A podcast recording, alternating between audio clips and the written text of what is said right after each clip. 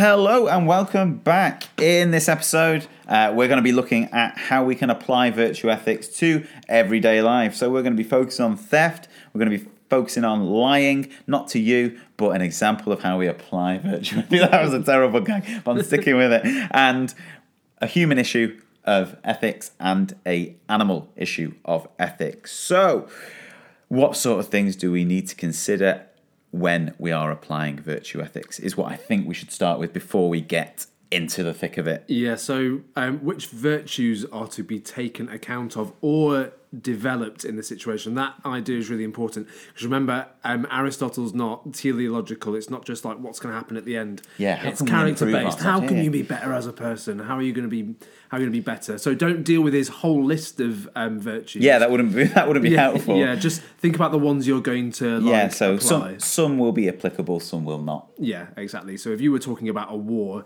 you might not talk about um, wittiness in the ethics of war, but you might talk about things like courage. Yeah, you also So, uh, as well as the virtues, you need to uh, identify which vices of excess and which vices of deficiency might uh, rear their heads in yeah. this scenario. Yeah. Um, so, yeah, you are ideally wanting to be virtuous, but you also need to consider excess and deficiency at the yeah. same point. Um, you also need to think about how the possible actions available will encourage good habits, good character, um, both for the individuals and for the society as a whole. Yeah, because as as like Efron would sing, we're all in this together. Yeah, so when you're applying it to a, to a situation, just think, well, what would virtuous people do in this situation? And so, how would this benefit society? Yeah, and um, what are the motives are for the various course of action that could be taken, whether there are factors in the situation that we cannot account for by using virtue theory also. So it could be you're in a, there's a situation where, well, actually, maybe virtue ethics isn't that helpful here. Maybe I actually just need some strict rules in order to make the right decision. Yeah, and that's a really good point, because that golden mean that we talked about in episode two, that isn't a hard and fast rule. It can move for different yeah. people. So, like you said, yeah, rules aren't necessarily helpful when we're thinking about virtue ethics. And remember, the list of virtues is finite. There are twelve virtues on there. So they're not going to fit into every single scenario. No. At best, you're going to end up with two or three, but at worst, you're going to struggle to get one of those. So it's worth remembering, when we're applying them, we're applying best fit for Aristotle's virtue ethics anyway.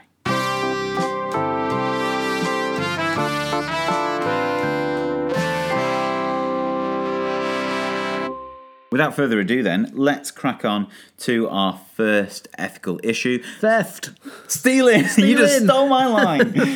That was cheesy. And I'm going to leave it in. So uh, with virtue ethics, the focus is not so much on doing what in a particular situation is right, but, as you said, the development of a person's character over their lifetime.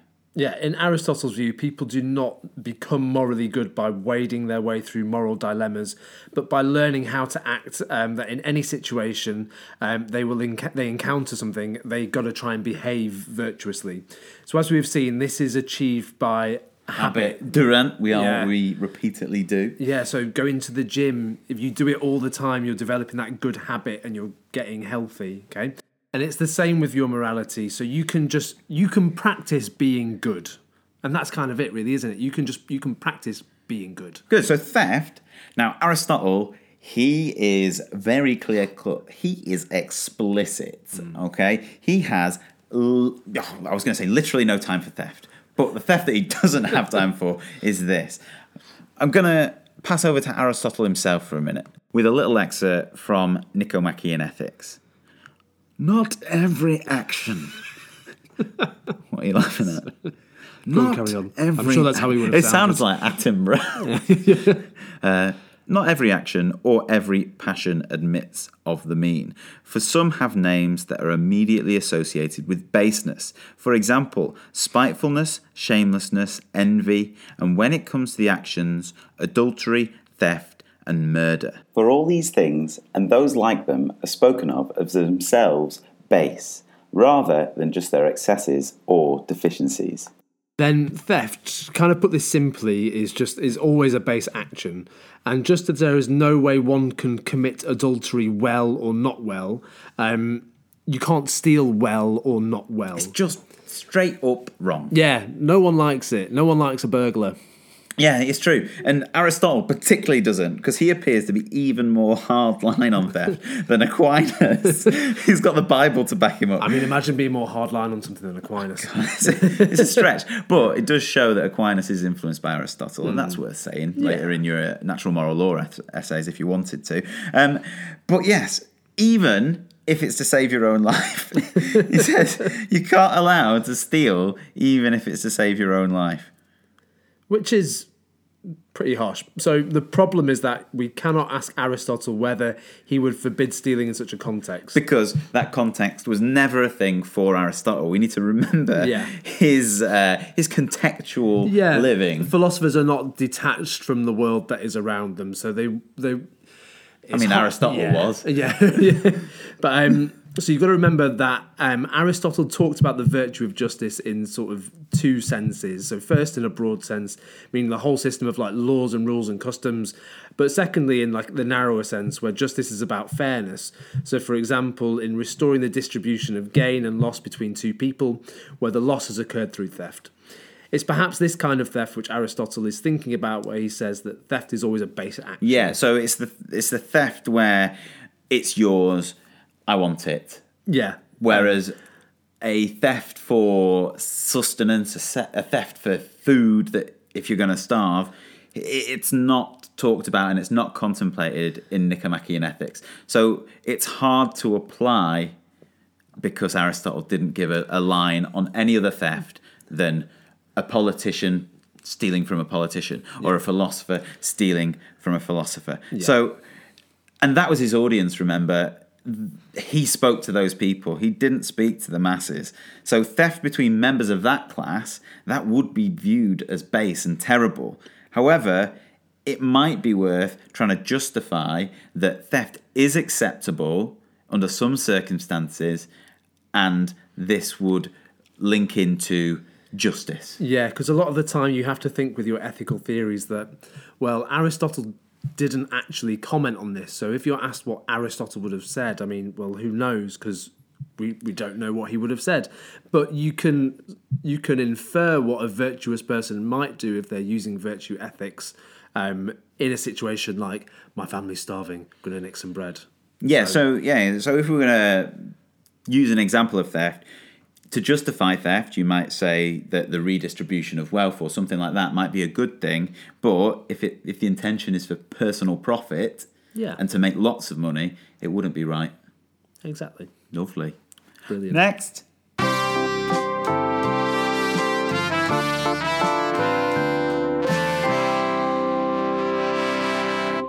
Lying's up next then, so we need to take a look at lying and what it means in a broader context before we look at telling porcupines. Yeah, don't think of lying as always just you telling a fib.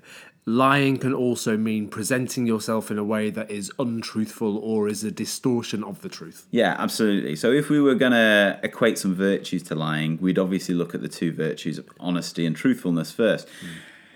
Now, obviously you would think that would be a blanket banning of telling any fibs, but like Ian just said, it's about acting correctly as well, because if you don't act correctly, you are lying in the way you're acting, not yeah. just what you're saying. And it's really easy for that lying, whether it's how you act or what you're saying, to become habitual. So for example, lying to avoid punishment. Yeah, think about if you've If you're a sort of person who doesn't do their homework and you're like, oh, sir, sorry, I didn't do my homework. This happened. Oh, sir, sorry, I didn't do my homework. Oh, this other thing, I couldn't do it because of this happened. Are you a habitual liar when it comes to your homework? And as a result, are you distorting your own perception of reality? Because yeah. that would impact, again, on your intellectual virtues and not just your moral virtues. Okay? But it's for lying as well. It isn't just a blanket condemnation. It links to an exaggeration of self and under-exaggeration of self. Mm. So are you someone who lies through your actions? Are you saying, I'm able to do this and then can't deliver it? Because that could lead to just resentment from someone else. Or do you under-exaggerate and don't allow yourself to thrive and actually reach your own golden mean, which would be, for you, the truth? Yeah, so by not meeting those standards, you are in fact um, produce, yeah, yeah, producing yeah. a falsehood, yeah. yeah. Um, now, in relation to this, the social interaction is important too, because truth enables all of these virtues to work together. If you're truthful with yourself, both intellectually and morally, you're able to thrive and reach that virtuous or functional soul. Yeah, which, remember, for Aristotle is the whole purpose to um, to be behaving in this way.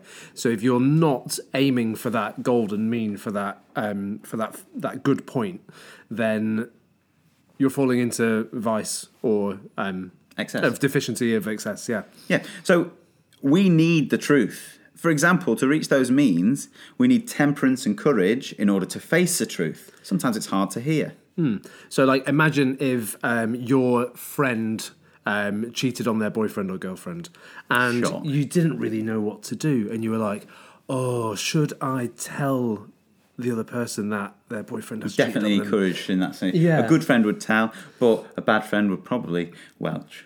Yeah. What a word, Welch. Yeah. I've not used that for years. So, another one: high-mindedness and friendliness. We need that in order to give the truth to others. So like I just said, if you're a good friend and you care about the well-being of your friend who's just been cheated on, you need that high-mindedness and the friendliness to do what's best for them and tell them the truth. Another one, just resentment.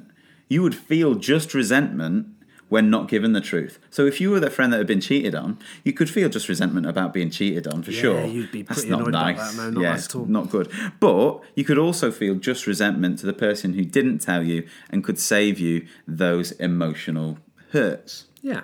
Okay? So therefore, when we talk about lying, and if we try and apply it to a situation, we're not just talking about telling porcupines. Yeah. We're talking about how you act day to day and making sure that your virtues are approaching as close to the golden mean as you can. Yeah, so in this sense, I guess we're kind of really talking about that that idea of sincerity, that idea of truthfulness, of honesty, of presenting yourself as you are, as accurately as possible. Yeah, and again, working in tandem with those intellectual virtues. Now, all that said, that would be really good if you were uh, aiming for those top grades, by the way. Yeah. That sort of uh, in-depth analysis of lying in relation to virtue ethics is top-notch. If we're looking at those C, B grades, then we can give you an example to work from in relation to lying. So we're going to give you the example of the axe murderer at the door, which always comes in handy. So this is the scenario. A mad axeman comes to your door and asks whereabouts of his victim, who is your friend. Oh, no. And, yeah, also, oh, yeah, cool. Shock. And who's hiding inside your house? So, the, your, yeah, your friend's there. Your friend's there, and a man comes to the door and wants to murder him. Yeah. Are you going to lie to him or not, Matt? What are you going to do? Good. So, if you look back at lying, um, if we were going to do this in regards to natural moral law, lying is like, no, you can't do it. Mm. You're not allowed. Aquinas is pretty straight lying. But he's crafty as Aquinas. He says, yeah. you can you can withhold the truth. You can give him a, an alternate truth. Sounds like alternate facts for the news at the moment, but l- let's go to the alternate facts. And you could say, well, I did see my friend, but I saw him two hours ago at the football. Yeah, so you've told the truth there, but in a kind of roundabout way. It's not current truth, it's a, yeah. it, it's a past truth. So you've not lied, you've just told them something that's not going to help him kill your friend. Yeah, so with virtue ethics, what would happen is the virtues involved are friendship, loyalty, and honour that you should show to your friend. And then you have to balance those against the honesty and truthfulness you should show to other people, so that is the axe murderer. Yeah, is he deserving of truth then? Yeah, so probs not. No, so yeah, we we could maybe justify this. Yeah, so if your character is truthful and honest, then you will be justified in telling a lie on this occasion, because in this situation, um, lying and dishonest becomes the mean. So telling a lie in this situation is actually a virtue, because by doing so, you're helping save the life of your friend. So common sense would tell you that in such a situation, saving your friend's life is the right thing to do. And furthermore, like, telling a lie on this occasion will not lead you to become an untruthful or dishonest character in the future. Yeah, it's not the norm, is it? Yeah. It's not habitual, remember. It's all about habits. It's all about building that character. Could you imagine if it had to become habitual and every time someone knocked on your door, you could expect an axe murderer? Yeah, yeah. Um, what a world we live in. What a world, okay. Um, but fortunately, that doesn't happen. So you make the decision through your own virtuous character as a man of practical wisdom or a woman of practical wisdom. Um, the same would hold if you saved the life of a stranger, in which case you would also practice the virtues of empathy, compassion, and understanding. Good. So yeah. basically, you can lie, but your justification behind lying is with hitting certain virtues over truthfulness and sincerity. Yeah, so just remember this idea of habit. Yeah, it wouldn't become a habit because that thing would rarely happen. So you can justify it so long as it's in relation to different virtues that aren't truth and aren't sincerity. Yeah, easy peasy. Lemon squeezy.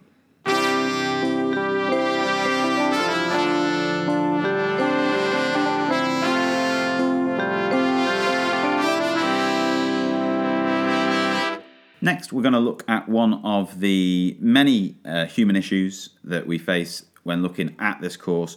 We're going to focus solely on the issue of euthanasia and assisted suicide, though. So if we're going to try and apply virtue ethics to this, we need to understand the definitions and we need to look at them as two separate cases. So for euthanasia, it comes from the Greek word meaning good death. Okay, so to euthanize someone means to induce a gentle and easy death. Euthanasia is a deliberate termination and shortening of life, usually by a doctor or the person themselves in some cases. So voluntary euthanasia is where someone chooses and is mentally stable to do so to end their own life. Okay, it comes at great pain because normally it's with a terminal condition. Now, if we're going to apply the virtues to that, we could say that, you know what? The most courageous thing to do would be to not go on and suffer, but in fact, to end your own life. This might mean that your family are saved the expense or pain or emotion of watching you deteriorate through your illness. So really, you could say that it is. However, some people might view it slightly differently and say that, in fact, that's a vice of deficiency and say, if you're not willing to fight through this, then you're displaying cowardice. So really, with regards to euthanasia, you are focusing on your justification rather than many of the virtues themselves. Yeah, because you can use the virtues to go either way, I guess. So is it courageous to... Um, to go with, along the path of euthanasia, or is it courageous to continue fighting? Both are courageous options, really. Yeah, so it does just depend on your viewpoint. So wherever you sit on it, in your own opinion, you can justify either side for euthanasia, as long as you are good at doing so. Yeah. So the next um, thing to talk about in terms of definitions for things is assisted suicide. So assisted suicide refers to voluntary death with the help of someone else, just like in euthanasia, um, sometimes with a doctor who gives a dose of a, le- um, a lethal drug. Um, and assisted suicide, therefore, is the same as voluntary euthanasia. But there's an exception, and this exception is important, and it's that the person's condition does not have to be life-threatening. Okay. So it could be a person who is depressed. It could be a person who, for some reason, just doesn't want to live anymore. So it's different in the sense that there's not that terminal illness. Yeah, physical illness as such. Yeah, so the ethical issues include, as with voluntary euthanasia, this question of the right to die. So the question of whether or not those who assist with the suicide have committed murder, and the effects on human society where the right to assisted suicide is granted. Good. So it's worth saying that in the U K, this is very illegal still. Yeah, you even, can't do this. Yeah, yeah e- even if you go and assist someone to be euthanized in another country, such as taking a visit to Dignitas, that is still very illegal in the U K. Yeah, um, but from two thousand two, euthanasia and physician-assisted suicide were judged to be within the law in the Netherlands if the attending physician acts in accordance with specified conditions. So, for example, the patient has to make the request. Suffering has to be um, demonstrably unbearable um, and hopeless. A second physician has to agree, and the details of the case have to be reported to a special committee. Yeah, so it has to meet certain parameters. Yeah, but it is something that's possible. Possible, but again, in the U K, not legal. So we can give you an example of this. Um, there was a film released in two thousand twelve, which if you want to do a bit of extracurricular um stuff. Um, you can watch this film that's called Amour, which is the French for love. Oh, okay? oui, oui. oui, oui. Okay. Um, so this film is about a married couple called Anne and George, who are both ex-piano teachers, and they live in their eighties in a flat in Paris. Um, the film's in French, so you have to watch the subtitles, but um, I've seen the film. It is a really, really good film. So what happens is Anne... she suffers a stroke and undergoes surgery, leaving her uh, paralysed and unable to play the piano. So the thing that she really loves, she's no longer able to do it. Anne tells George that she doesn't want to go on living, but George tries to look after her, um, and then she suffers a second stroke. And she also now has severe dementia and is incapable of speech. This is heartbreaking. It is. It's a really heartbreaking film, but it's, it was a really good film. Um, so both George as a carer looking after his dying loved one and his wife Anne are undergoing unbearable suffering. At the end of the film, George tells the non-responsive Anne a story, and then he kills her by smothering her with a pillow. But he then adorns the bed with flowers in his last act of love for her. So the kind of the question is in relation to virtue ethics is, has George acted virtuously by smothering his wife with a pillow?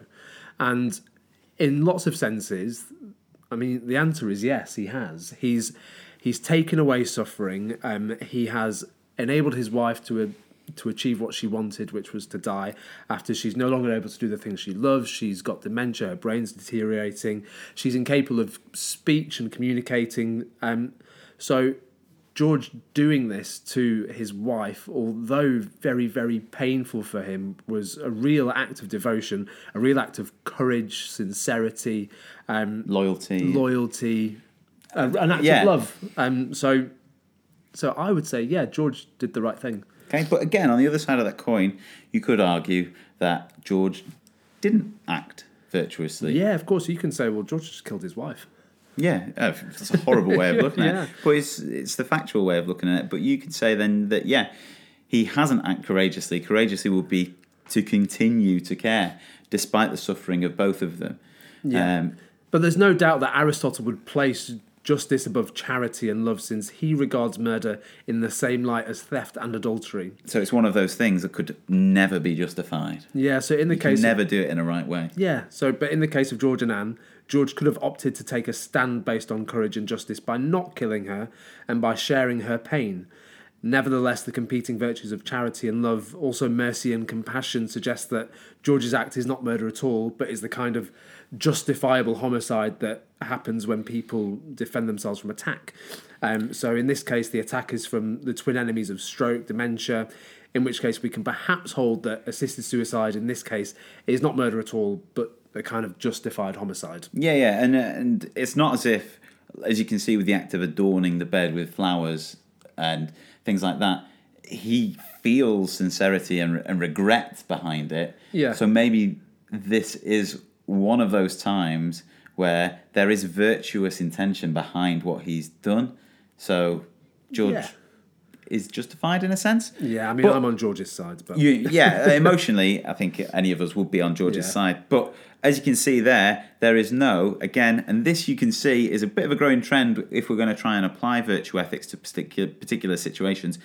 It depends on how you justify it. It depends on where you see the virtues. Now, for euthanasia, you could justify it. The assisted suicide is a little bit harder to justify because... Because there's no like suffering, like terminal illness, et cetera. And because of Aristotle's view, you can't murder well. Yeah. You can't steal well. You can't commit adultery well. They're always wrong. They're base. But it depends on how you want to justify it. I wouldn't try and justify uh, assisted suicide if I was you in an essay. I would go down the euthanasia uh, point of view if yeah. you wanted to justify it in some way. But like I said, you can condemn it as well, although it does make you a little bit mean on George because it is a terribly sad story.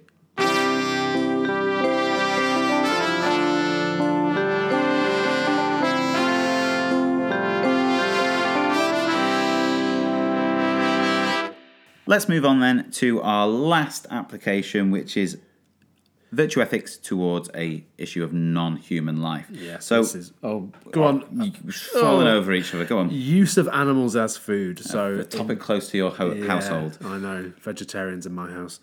Um, so intensive farming. Do you want to tell us what intensive farming is? Yeah, having worked on a farm in a previous life, well, previous life, earlier in my life.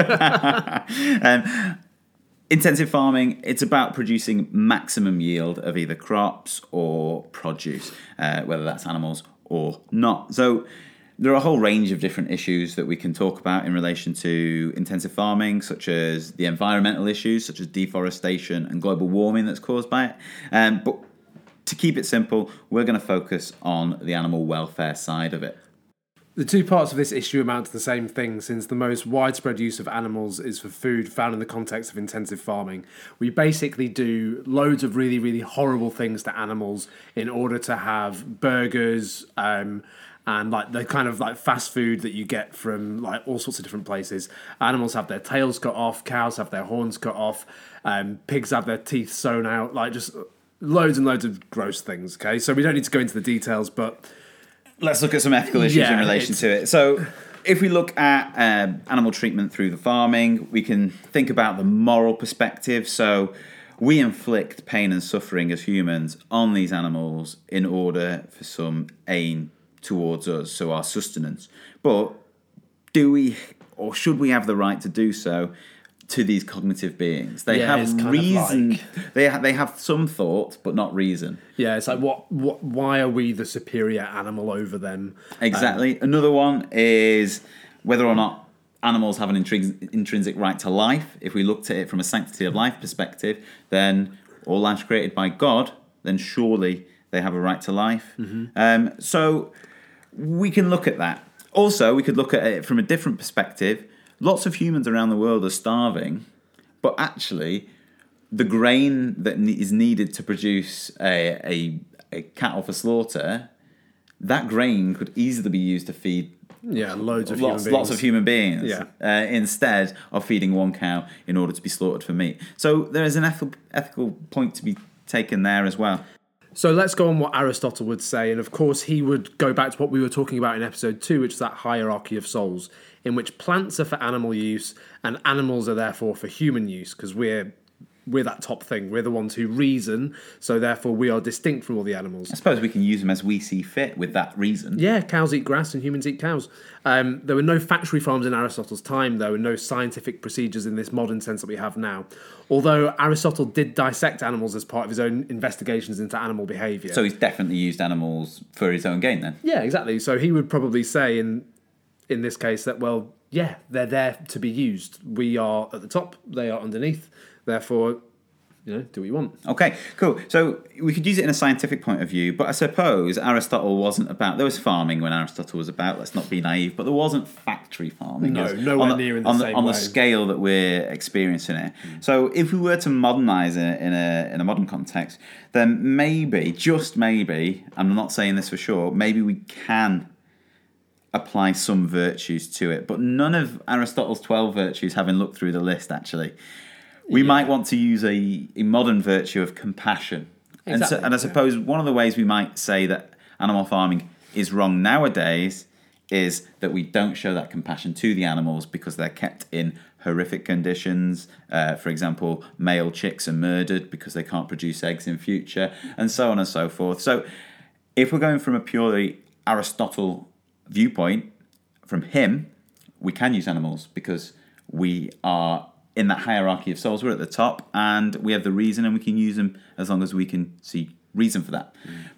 But maybe if we were to modernise it, we wouldn't be able to justify it under more modern virtues, which, reminder, aren't in Aristotle's list of virtues. Yeah, but if he was using, if you were using compassion, for example, you, your question then would be, well, it's not whether we have control over animals, but we would ask maybe, well, is this animal suffering? And if the animal is experiencing pain, then your virtue of compassion might lead you to say, well, factory farming is not the nicest thing, so maybe we should stop it. Excellent. So again, we're able to sit on the fence. That's one of the issues with virtue ethics.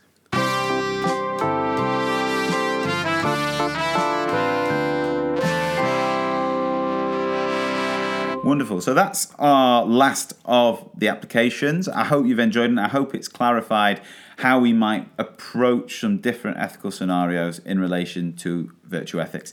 Next up, we're going to look at the strengths of virtue ethics, which we've not uh, come on to uh, much. I don't know. I think it's all right. I think it's a good theory. Yeah, but yeah. I think we have the weaknesses have shown themselves a little bit more than the strengths. Yeah. So actually, the next episode might be really beneficial yeah. to actually see and identify those strengths. I hope you join us, and thank you, and ta-ra.